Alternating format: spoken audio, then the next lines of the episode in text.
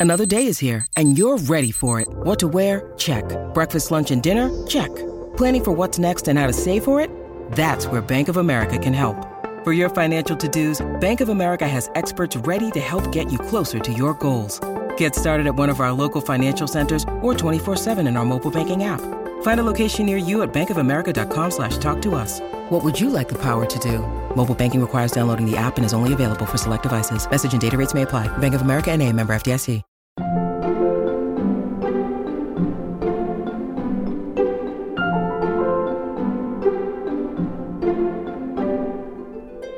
We are nine out of 10 times looking at the same document at the same moment. We're looking at the blinking cursor together. You can't even separate it like, did Hannah write this line? Did Paul write this line? It's like every word of the line we've come up with together in some weird way.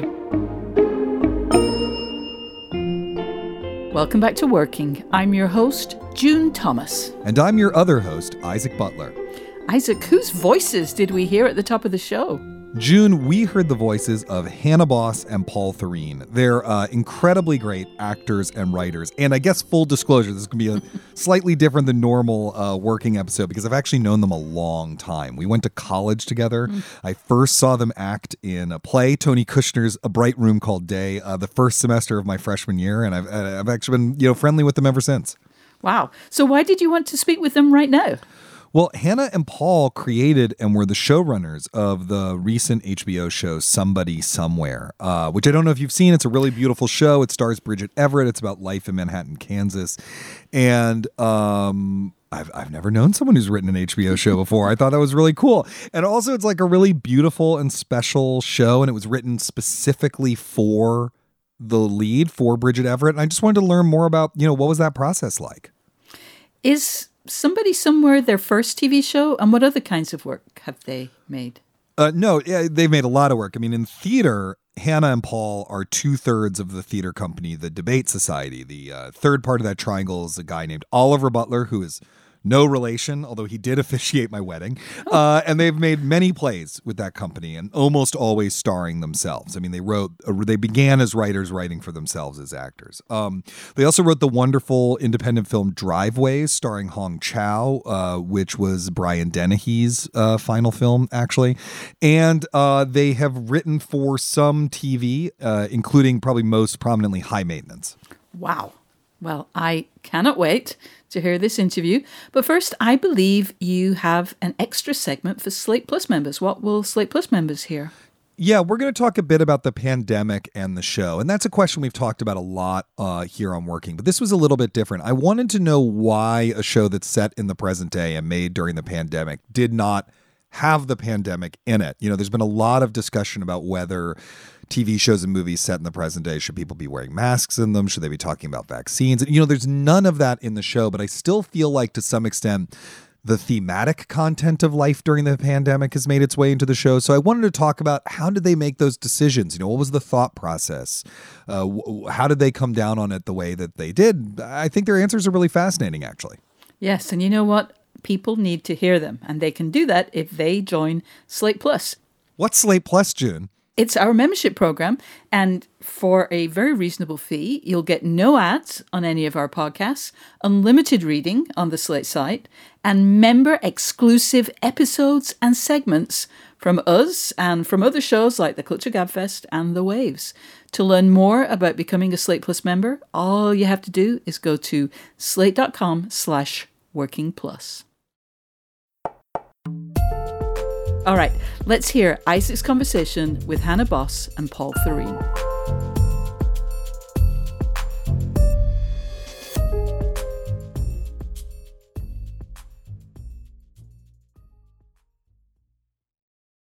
This episode of Working is brought to you by Progressive Insurance.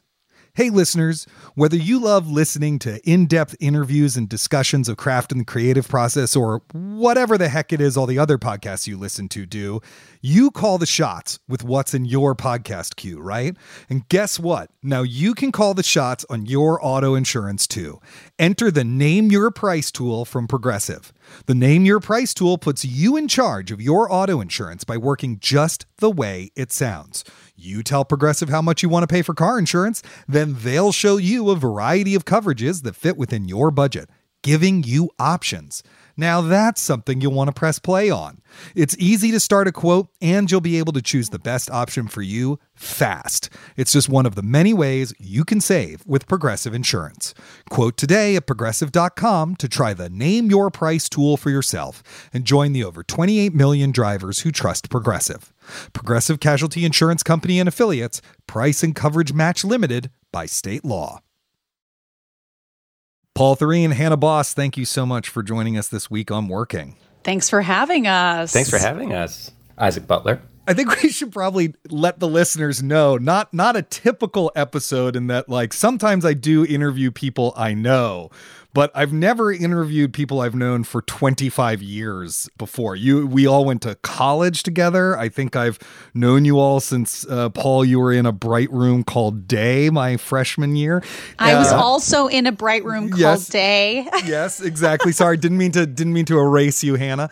Um, I've been on the board of your theater company. My wife is currently on the board of your theater company. So we do go way back. But as I was preparing for this interview, I realized I know like nothing about your process. Somehow in that quarter of a century, uh, I haven't known about it, so this will be fun. But one reason why why that's true is actually I feel like there for a period of time anyway, a certain amount of privacy and secrecy and protectiveness around your process was actually part of your process. So could you talk a little bit about that, about sort of the private element of it and why keeping it a secret has kind of been important to you? Yeah, I think, uh, you know, Paul and I are best friends and we've known each other for a very long time. And we sort of started our process by not knowing what the heck we were doing. And I think we tried to sort of keep it private because we were sort of doing a lot of uh, risk taking and failing and throwing things against the, the wall together. And we didn't really know what our process was at the mm. beginning because we were kind of making it up as we were going along. So we kept it private. And I think we also um, we didn't want our process to define us because I think in the theater sort of world that we came out of, um, you know, there people were very quick to look at collaborations and put them sort of in a box, like mm. with you know using the word. Uh, collaboration or using the word uh, devised, uh, devised. And I think that because we were sort of making up our process, we didn't really want to have to explain how we made things. And we also wanted to have the ability to change how we made things. I think that's really true. And I think also when, as Hannah said, we were figuring it out, we started out very intuitive. And then we just sort of followed that for so long. And then when we you know, started working with Oliver Butler, the third member of our theater company, we sort of developed this way of working and I think it, it, felt like very special and homemade. And I think we were a little bit scared of if we talked about it, it would fall apart. Or, you know, there's always the imposter syndrome thing of being like, is this is the way that we do it good enough? And so I think that we ended up sort of being really, really crazy to a fault, secretive about what we did. And then actually, when we started teaching more and sort of teaching students the values of collaboration, and we had to sort of like articulate what we do and why and we realized that it was more about the values of creation sometimes than like a specific method. Mm. and i think that was a really a, a, real opening up for us that we sort of learned how to define our work and talk about our work through teaching. And that actually ended up sort of like feeding back on itself and helping our process that like when we were stuck with something we would go back to the things that we had told students about how we worked. And we were like oh yeah there there are things that we can rely on and sort of tips and tricks and that we do have a process. And being a little open about it actually i think sort of helped us sort of grow the way we work. And I think even looking at the very beginning of us working, even thinking about our theater company, when our third collaborator Oliver came in, I remember he uh, you know, we wrote this play I thought about Raya in college and we performed it in a squash court. And then Oliver saw a reading of it and he was really into the play and we decided to have this trial period with him and he sort of watched our process. And if you look back on that process, we didn't talk much. And I think he was, oh, he, I remember he always says, he says, you know, are you guys fucking with me? And what we were actually doing was just not really talking much and just sort of like, doing this weird twin talk when we were sort of like just looking at each other a lot to see if we were in agreement. He would give us a note and we would look at each other and he'd be like, what, what just happened there? What did you do? Because we would be like communicating wordlessly. And so for somebody coming new into the process, it can feel sort of exclusionary and scary. That's so funny. I remember one time when we were on the subway platform catching a train home after rehearsal because I've also directed both of you and acted yeah. with both of you. And um, Paul, you whipped out a cell phone and it like immediately broke. It was like a clamshell phone and the top fell off or something. And then you both looked at each other and maybe even simultaneously said, It's the Cadillac of phones and started laughing hysterically. And I was like, What is going on here? So, I mean, like, you know, how did you develop that, you know, psychic connection as twins? Was it just is it just a result of your long friendship? Has it always been like that? Do you you know read the same books or you know you know what what do you do to to create that mind meld?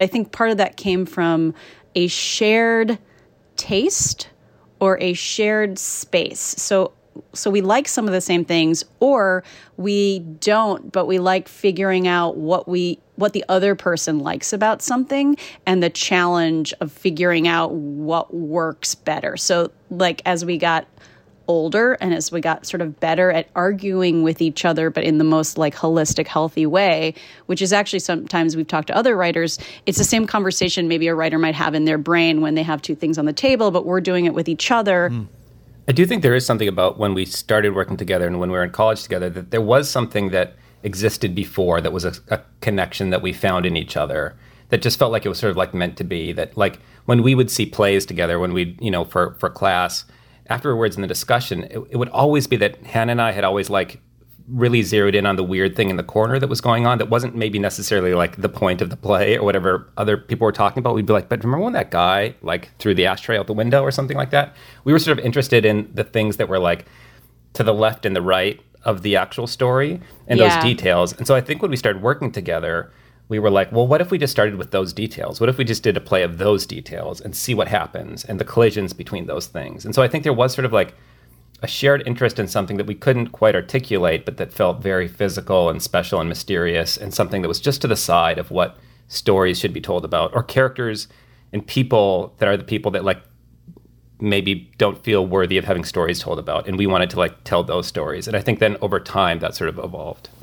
And it sounds like to some extent that, you know, bringing in a third collaborator who is Oliver Butler, who we should say is no relation to me whatsoever, uh, although he and I are also friends, uh, uh, that bringing Oliver in really forced you to figure out a way to discursively have a process to have a process 100%. that involved language and involved could could welcome other people in even if that circle of other people's relatively small yeah, yeah, and that that was like our first step of trying to explain why we like something or explain why we didn't like something or you know put into words how to start making a play or why we want to tell a story in a specific way. And I feel like it was like a great like slow lesson in another way of healthy arguments which paul and i talk about and also the debate society this theater company we talk about like we got we all got so much better at arguing. At the beginning we were pretty emotional and something that has just worked in every relationship, every collaboration. We learned with the Debate Society when you're having these artistic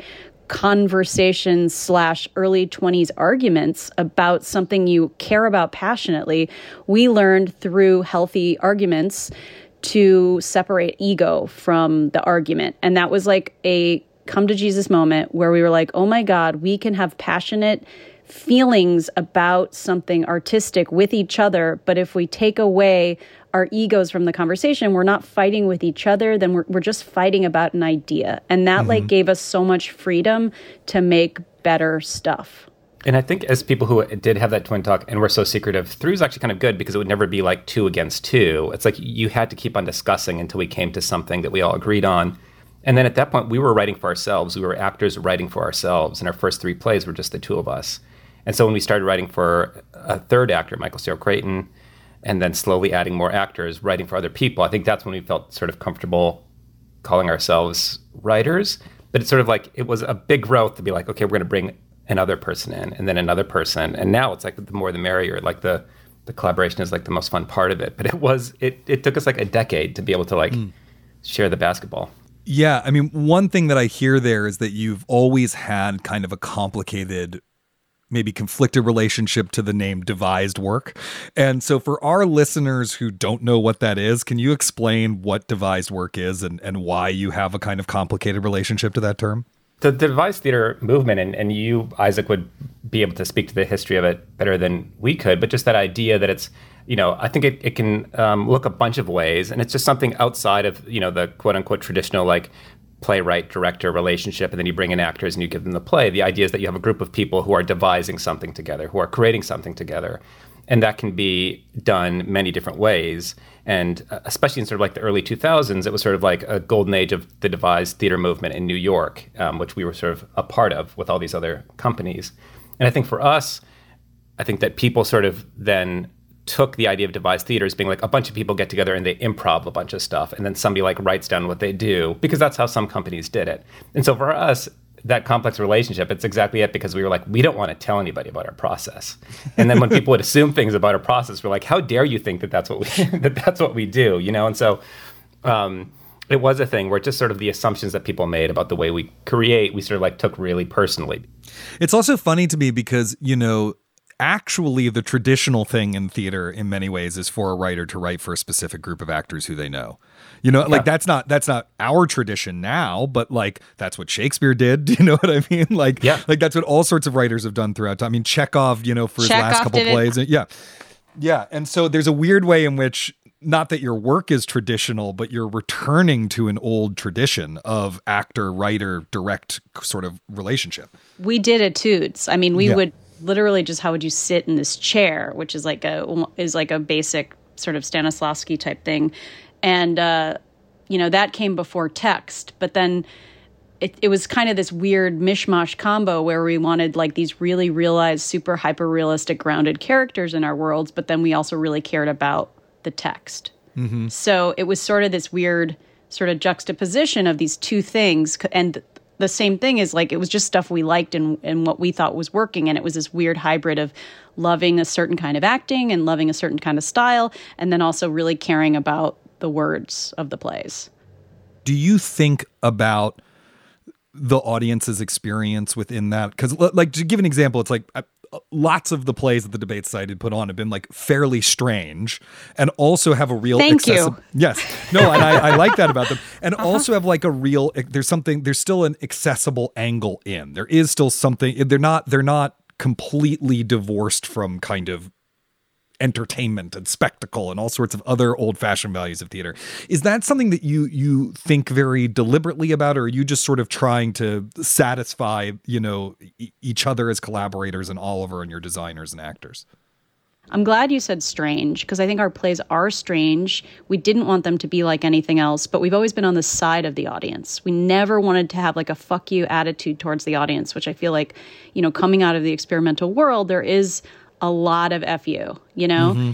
and that's part of like what i think people ride on or get high on but we really wanted to bring people in and have them lean forward and notice the little things because that's what we love hmm. we think about it a lot especially for theater and like hannah said it's just like the whole experience from the moment they walk in the, the door we want to make sure that it's sort of the right experience in a way that doesn't feel like oppressive but in a way that sort of welcomes people in and so um, you know, there there is a way that sort of sometimes our plays, especially, it's sort of like the story was told through like an accumulation of details, and that you know you need the audience to sort of like lean in, and so you sort of figure out the way to sort of like almost like a lens to to bring them into focus on something, and then the story would happen without them knowing it, and that we were playing with sort of um, you know sometimes experimental structure or unexpected things, but we wanted to do it in a way that would bring people in. And if people didn't want to go on that ride, our take was always, well, at least it's going to be beautifully done and funny and interesting. And so people could be like, well, I didn't, I didn't like that, but like it was, uh, but I laughed and it was pretty. And that other people would get really taken by sort of the structure and the surprise and being taken along on this ride that like until, you know, three quarters of the way through, they're like, oh, I didn't realize the story that I was being told. And now all of a sudden it's sort of like seemingly magically appearing. And so we wanted to make sure that we could sort of take those chances, but in a way that um, wasn't excluding anybody. Hmm. You mentioned earlier, you know, that there's some games and exercises that you do as, as part of your process. Could you, could you, would you be willing to share just like what a couple of those are, what, what some of the things are that you sometimes do as you're developing work?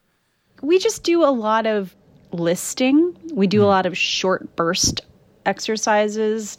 We Is a uh, short we- burst exercise like you give yourself a prompt and you have like five minutes to write whatever in that prompt? Yes. Um, sometimes at our at our most stuck moments, we'll think of the worst idea because sometimes it's close to the best idea, or it's still the horrible idea, but we got it out of our system. Right. And at least you have something you can then look at and talk about, right? Like like when you're really stuck, you've really got to just like produce something so that you can then be like, okay, well now I have something to respond to. That's Yeah. exactly it. It's like a game of creative telephone. And if at the end of the day you're like, we had one really great line, and then the next day you start with that, and that Yeah. and that when we were stuck, we just decided we're not going to sit around staring at the page. We're going to give each other assignments. So just the idea of like, let's come up with assignments for each other is sort of like the assignment. And then doing it really quickly and generating a mass of stuff and stripping it down and sort of um, another one that we used to always do, we called it Christmas Not Christmas, which was uh, that we came up with during Buddy Cop 2, which mm-hmm. was, you know, which feels like a Christmas play set in Christmas, and then halfway through you realize that it's July, and then you realize that this town is celebrating Christmas early for this girl who has cancer, who loves Christmas and might not live to to see December. And so we wanted it to be like the Christmassiest play, but in a weird way. So we would do lists of things that feel like Christmas that aren't Christmas. So like a glass Seven Up bottle, something that like had like the essence and the feeling of it without being the on the nose thing. And so. Mm-hmm. And that's sort of like a vibe. That's like a, that was a quick assignment to force you to figure out something, so a tone, a detail, a vibe of something, so that you're not in your head and overthinking things, but you're able to tap in things on a more sort of things you could actually touch in this world. And I feel like mm-hmm. sometimes those are good. Finding like details to ground you to reality are often really helpful. And these are all sort of parts of sort of our creative problem solving. So when we're screwed and fucked, we kind of find these like these like creative, optimistic ways to not be stuck in the escape room together, you know? Another thing we did with our plays was uh, the other one that we do is what it is, what it isn't, and we would do that many times. Often we'd do it like the first week we started working on a play, and we'd just the three of us would like write down. We'd take five minutes and write down what the play is and what the play isn't, and it could be like as simple as like it isn't boring, It mm-hmm. is a musical, and often at the end of the time we would look at it and like what we said it isn't at the start is what it ended up being. Mm. But we wanted to, we were always sort of responding to the thing that we did before. And we wanted to do something, I think just to keep it interesting, we wanted to do something different. And so we'd keep on doing that just to be like, where are we? And we can totally agree or disagree of what it is, but let's just keep on checking in and sort of in a black and white way when we're working in a way that's always gray. Every once in a while we check in with some sort of like black and white things just as a just as a tool. Hmm. We'll be back with more of Isaac's conversation with Hannah Boss and Paul Thureen.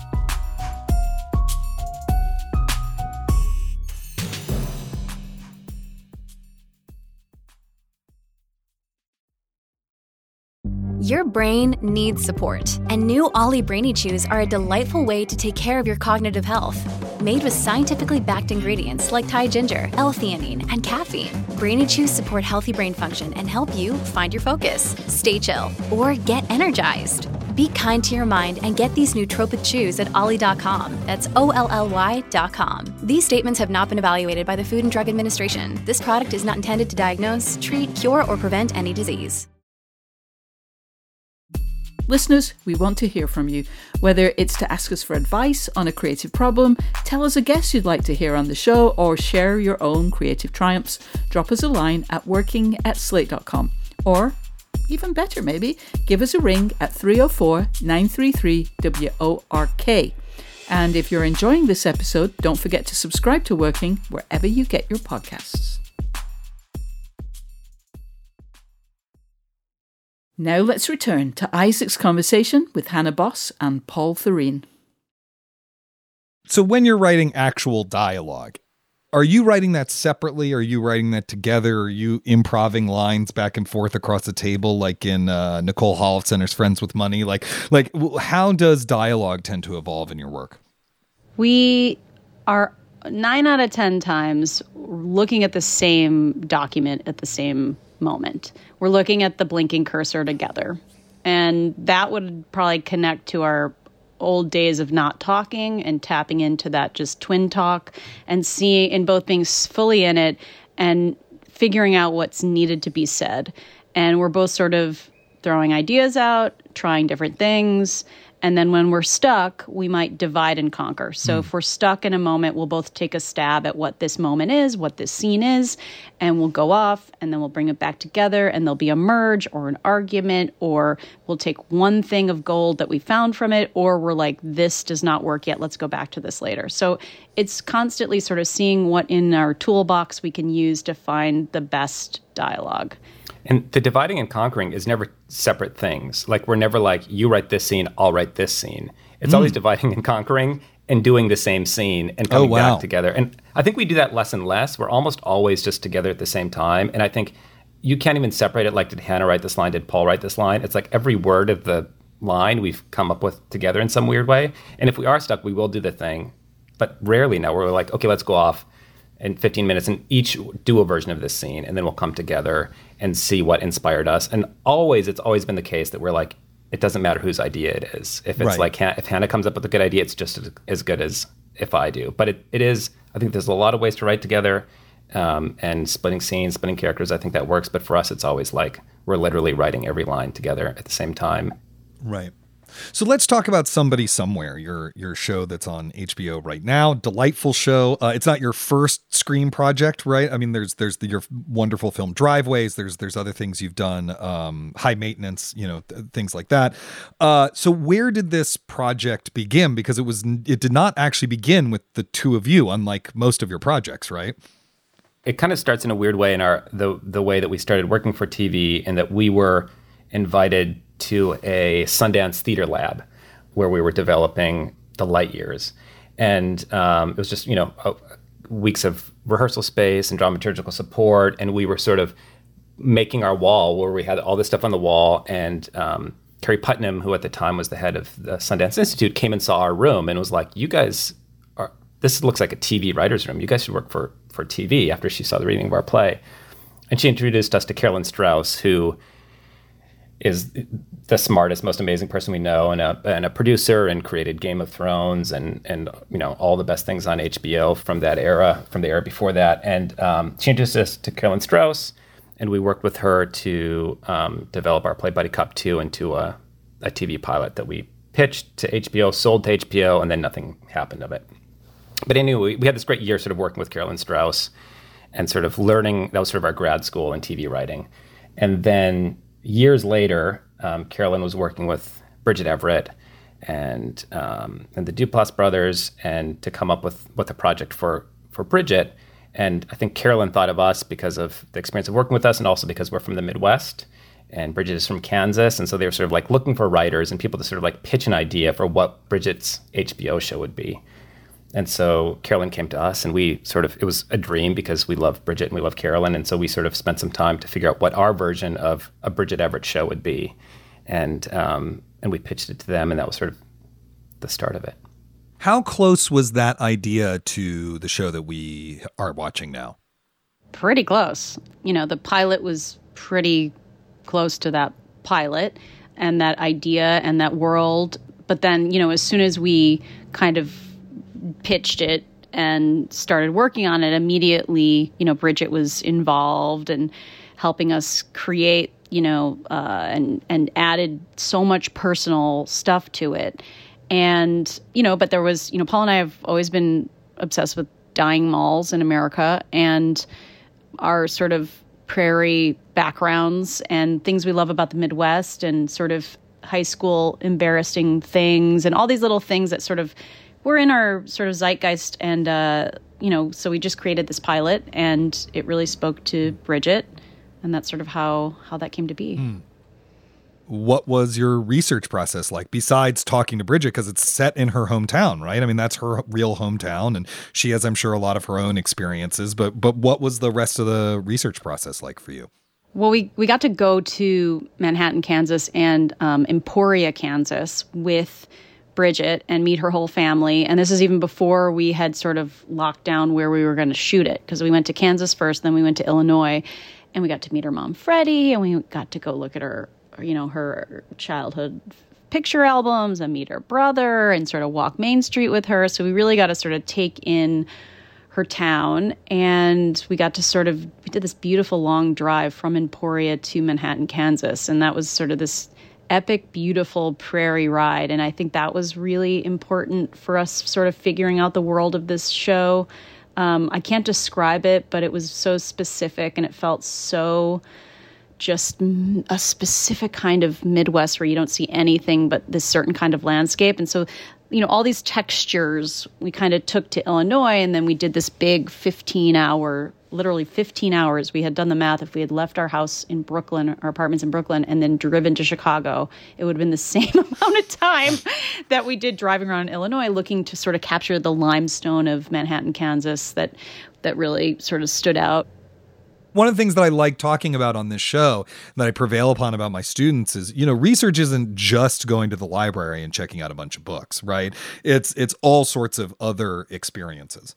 Yeah. We did that with all our, our plays too. We would try to do research trips, a, a, a, group trip somewhere that, that was connected to the work. And so in this, it was really important. And the idea of like seeing, you know, having Bridget's mom show us her scrapbook where we saw that Bridget qualified for state in seven different um, distances and strokes for swimming, but you could only, each person could only do four. So she qualified for seven different events and she did four events. And like seeing, seeing that in these pictures of like high school Bridget swimming and sort of that experience was just invaluable. And I think that going to places, feeling the place, and also talking to people, I think, especially in this one, talking to people is, you know, the idea for this very early on was like, what if somebody like Bridget, you know, there's always the stories about the person who goes from the small town in the Midwest to New York or LA. And we're like, what if that person stayed where they were and how would they find their community? Mm. And talking to people who who lived there and, and just talking to people from my my hometown in rural Minnesota and sort of, you know, these great art communities and sometimes sort of underground art communities. That idea of sort of talking to people and I think hearing about, you know, wanting to handle that in a layered way and like with full people and hearing about like people who you wouldn't expect to be happy in Manhattan, Kansas, like what they love about it and what's beautiful about it. And so so I think going to a place feeling it and then having those conversations with people I think is was really key for this. Yeah, cuz you know it strikes me that one of the things the show avoids really well that's an obvious pitfall is condescension, right? Us East Coast elites you know, condescending to the heartland or, you know, whatever it is, or that you would just portray it as, you know, miserable, you know, and, and while it's not like at the end of an episode, I think I'm going to move to Manhattan, Kansas, like it's not a life that I would particularly want. You really do fill it with like an understanding for why it's a life that some people want, with why those people might want it we really wanted to be again on the side of the audience and and if you're going to write something about the Midwest, it was important to not be making fun of the Midwest, mm-hmm. not be making fun of these characters. This is not a quirky world. We're not the jokes are not on the expense of these characters. We're trying to keep it super grounded. Even though it is a very funny show, you know, there's a lot of sort of heart in the drama and the comedy. Um, we're trying to just keep it really real. And sometimes that's a little bonkers, but, you know, it has to come from a place of truth. And we mm. don't want to be making fun of anyone and I think I, we would never speak for Bridget, but I know that this is on the record in her hometown newspaper where she's like, I mean, I, you know, there's a reason I left, but there's a reason I love coming back, you know, right. and, and that, that idea. And that I think that, you know, when you grow up in places like we grew up, you're not used to having people tell stories about you. And so I think there can be sort of a wall up. And I think that all of us cared so much about the details and in the world and what people were eating. And, you know, Bridget would talk a lot about the fact that like you know, when if there was a scene that was just sort of like too, you know, people were talking about their feelings in like too clear a way, or or anything that felt like a TV line, we we pulled that out, and I think that we really cared, and and I think that people feel that people from there feel it. I know that Bridget has heard so much from her hometown, and people from my hometown. I've gotten a lot of messages from people from my high school who were like, thank you for you know uh, all across the spectrum and relatives who are like thank you for the way that you depict rural people i grew up on a farm and like that was part of the research was talking to my dad about questions on like what the door handle on the inside of a grain bin is like because mm. sam's dad gets stuck in a grain bin and like right, right, that's right. something that i've never seen in a tv show and it meant so much to be able to like write something for that world and you're exactly right not do it in a way that's like condescending or that's a caricature or that's like putting this like spiritual glow on it that's not quite real. You know, we really want it to be real and grounded. And, you know, one thing that Bridget Everett is, of course, known for is her incredible stage performances, her incredible concerts, her kind of, you know, the, these way larger than life musical performances, which uh, it seems you are deliberately somewhat parsimonious with how much of that material you include in the in the show itself, right? She does she sings a fairly slow song in the and soulful song in the first episode. In this proud land we grew up strong. We were wanted all along. She sings um, a, a more electric one in the in the in the second.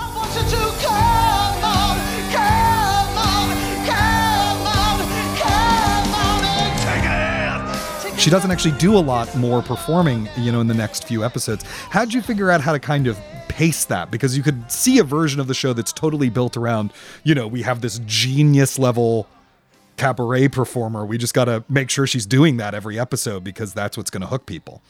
I think the Yeah. Bridgetization of real life New York Bridget uh, versus Sam was like a huge sort of question mark we all had over this long period of developing the first season. And I think that we kind of, it was a big struggle, you know, because we don't want to make a show where somebody moves to a coast. That's this Midwest show. And I feel like there's a lot of ways that this show could have you know, you, she'd have this success as singing and then her life changes. And I feel like because we wanted to keep it as real as we could, we really were looking at how just singing um, activates her. And it doesn't have to always be on a stage, it could be in a car, it could be in a private moment.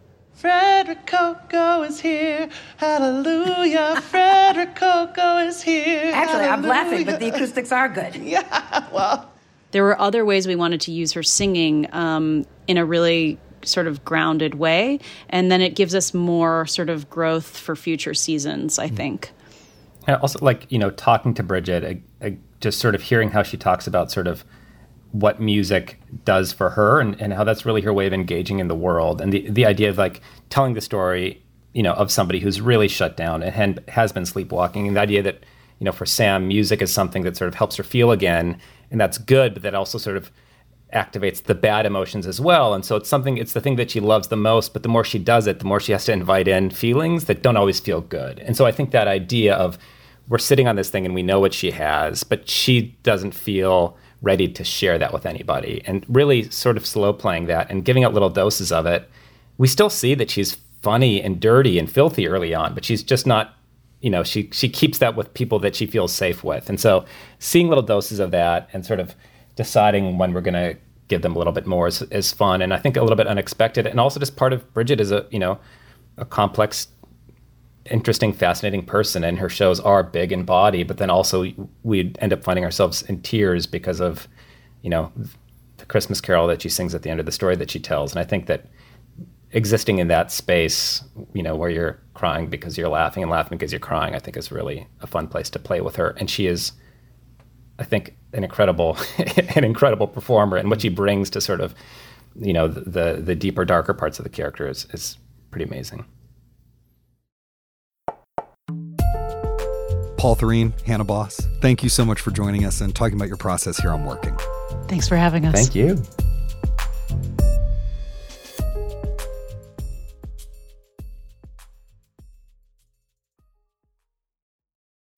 When you need mealtime inspiration, it's worth shopping Kroger, where you'll find over 30,000 mouthwatering choices that excite your inner foodie. And no matter what tasty choice you make, you'll enjoy our everyday low prices, plus extra ways to save, like digital coupons worth over $600 each week. You can also save up to $1 off per gallon at the pump with fuel points. More savings and more inspiring flavors make shopping Kroger worth it every time. Kroger, fresh for everyone. Fuel restrictions apply. With supply chains becoming more complex, you need to stay on top of the latest logistics developments. So, if you work with logistics, you need the Beyond the Box podcast from Maersk.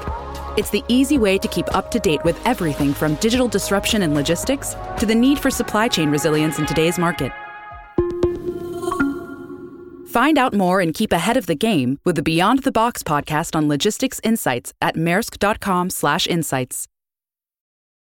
Isaac, that was incredibly interesting. It's always fascinating to hear old friends discover new things about each other by simply asking questions. Obviously, journalistic questions are different from what you'd ask an old pal over dinner or while taking a hike. So I'm curious, did this conversation reveal anything new about people that you've known since the last century? Yeah, as I said a little bit in the episode, I didn't know that much about their creative process prior to this, despite like, you know, being a board member of their theater or whatever. So they talk about like, oh, we're going to go work on the play. And I just had no mm-hmm. idea what that was. You know, as they said, they're very private about their process. They used to be very secretive of it and very protective of it. That's something that's changed over the last decade. And they valued that secrecy so much, and I respect them so deeply that I just decided not to pry into it, you know? And yeah. so I would say almost everything we talked about in this episode was as much a revelation for me as hopefully it was for the listeners. That's always a weird thing. I have quite a few friends who write books, some of whom write you know, nonfiction or sort of memoir or memoir adjacent kind of work.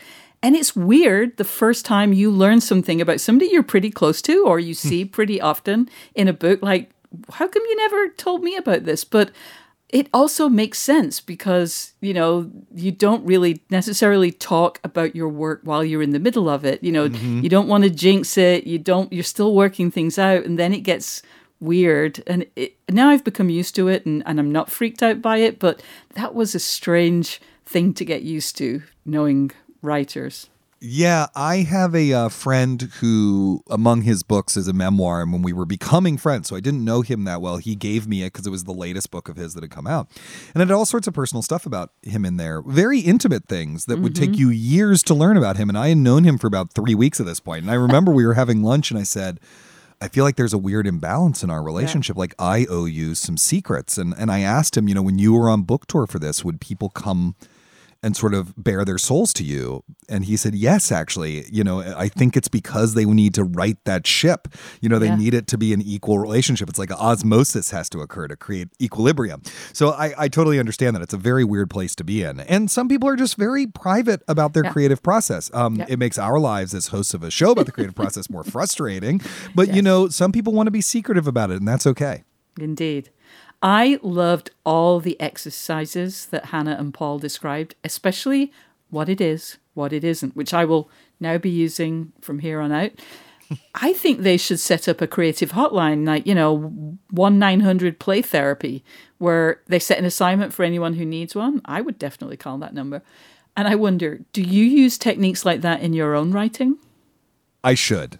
I, I, as you know, I struggle a lot with things like exercises and yeah. doing them. There's just a part of me that, but, but I do give them to my students, mm. you know, and uh, I don't know. I just feel like exercises would be really useful, particularly when I'm stuck, as opposed to yeah. my go-to strategy of intense self-loathing. um, but you know, I think uh, what it is, what it isn't, is great. You know, when I think of working, what it is about the creative process, what it's not about people's personal lives. You know, we we sort of did our own version of that when we were developing this show with Gabe. Yeah. Um, but it's also particularly a good idea for a collaboration. A lot of their exercises, and I've heard about a couple of others, you know, outside of this show, are really great for collaboration because you're going to come up with different stuff, and the frisson or something between those two is going to be productive. So, like, my list of what it is and what it isn't of our collaborative process is going to be different. You're going to be like, wait, you said it's a grilled cheese sandwich and not a Caesar salad, but I said it is a Caesar salad and not a grilled cheese sandwich. What's going on there? You know? Yeah, indeed. What is going on? Another thing that really struck me was how a lot of their exercises were like, let's take five minutes for this or spend 15 minutes doing that the speed of that was really appealing. Maybe because I often kind of just get stuck in my seat and I really have these marathon sessions that are often like marathon head holding. But certainly those short sprints felt really appealing.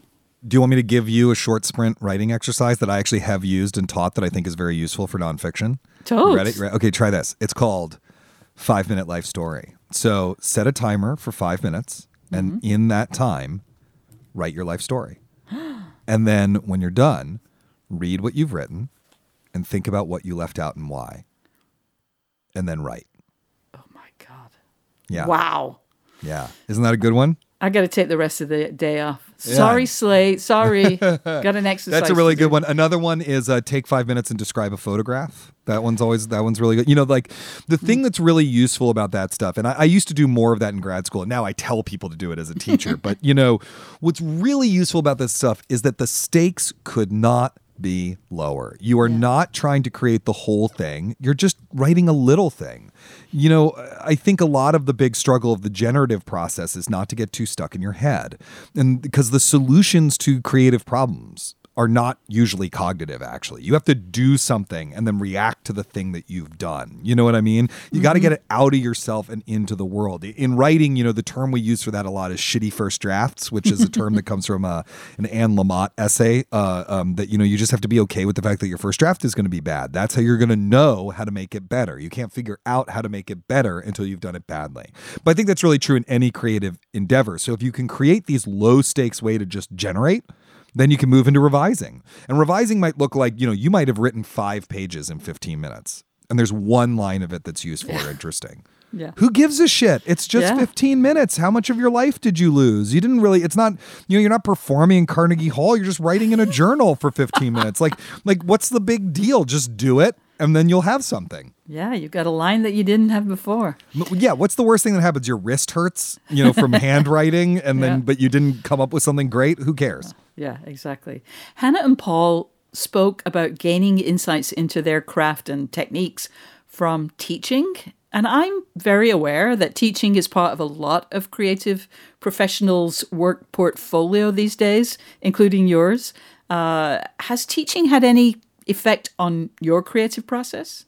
Well, there's a positive effect and a negative effect. I'll start with the negative effect, uh, which is that it takes time Yeah. and a lot of emotional energy. And that's time and emotional energy that is not being spent on my actual creative projects, mm. right? Yeah. The good thing, there's all sorts of good things that come out of it though, a paycheck being one of them. But creatively, one of the good things is is that it forces one or me, it's forced me to put my ideas about creativity and how it works and craft and how craft works into concrete language that can be easily communicated to other people. That's something this podcast does as well. You know, that I have to answer your questions and, and I have to come up with ways to describing what I want to talk about. And that's very useful.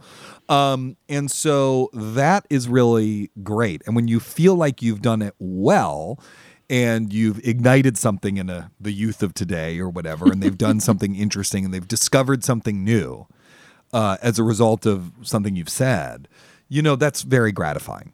Indeed. Hannah and Paul's determination to have the character of Sam be shaped by Bridget Everett, but not be her, was really great to hear. I love that they parceled out her singing to sort of maintain the show's integrity, but I admit that I'm torn about this. I love hearing great musical theatre artists, the most talented performers in America, singing on television. Nevertheless, I almost always roll my eyes because it's never quite believable. You know, Madam Secretary had a ton of really, really great Broadway performers in the cast. And I'm sorry, but presidential aides do not go to karaoke or spontaneously burst into song whenever they see a piano. And the same thing happened with Sara Ramirez doing a big number with backup singers and a very well arranged band on And Just Like That.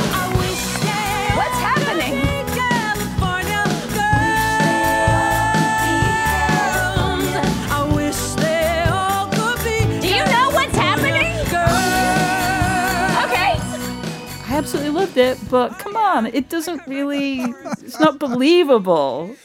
Yeah, I mean, I thought their answer there really was revelatory about their approach as artists and their taste mm. because so look if you haven't seen the show part of it's about grief. Bridget everett's character sam is in deep mourning after the death of her sister who she was living with and taking care of. Mm. And it- it- it's really about someone who's sort of given up on her life and singing is the sort of symbolic representation of that that she doesn't mm. sing anymore mm. and um, a co-worker of hers who went to high school with her and loved her singing in high school convinces her to come out of her shell and start singing again. That's mm. just the pilot. I've only described the pilot actually, right? A lot happens in that pilot.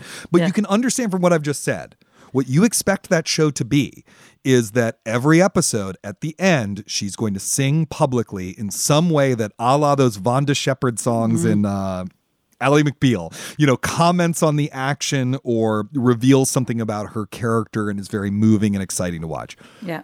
What a cliche choice that would have been. Yeah, And that yeah. but that cliched thing, if you've ever seen Bridget Everett perform, that cliche thing would work because she would be able to sell it because she is an incredible performer. And they knew that. But mm-hmm. instead of making that sort of easy, very satisfying, obvious choice, they went a different, subtler way. Bridget Everett does sing in every episode, but she isn't performing in every episode. And structurally, all those different varieties of singing build towards the season finale where they all come together. In the season finale, she's singing throughout that episode in all sorts of different ways, you know, some of which are performative, some of which are the personal, uh, uh, uh, everything kind of comes together there.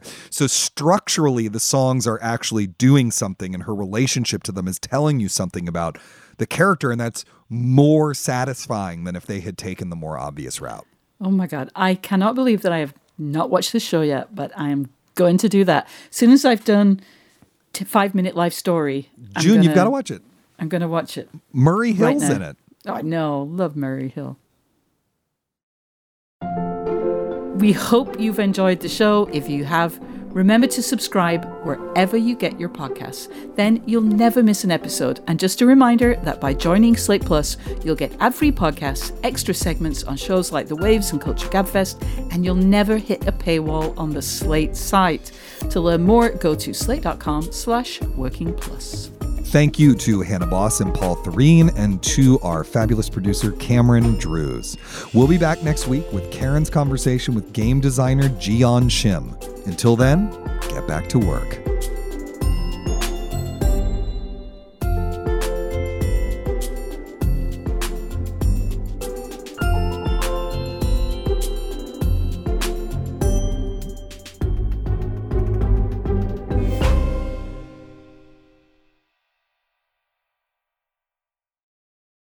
For the ones who know safety isn't a catchphrase, it's a culture. And the ones who help make sure everyone makes it home safe. For the safety minded who watch everyone's backs, Grainger offers supplies and solutions for every industry, as well as safety assessments and training to keep your facilities safe and your people safer. Call clickgrainger.com or just stop by. Grainger for the ones who get it done.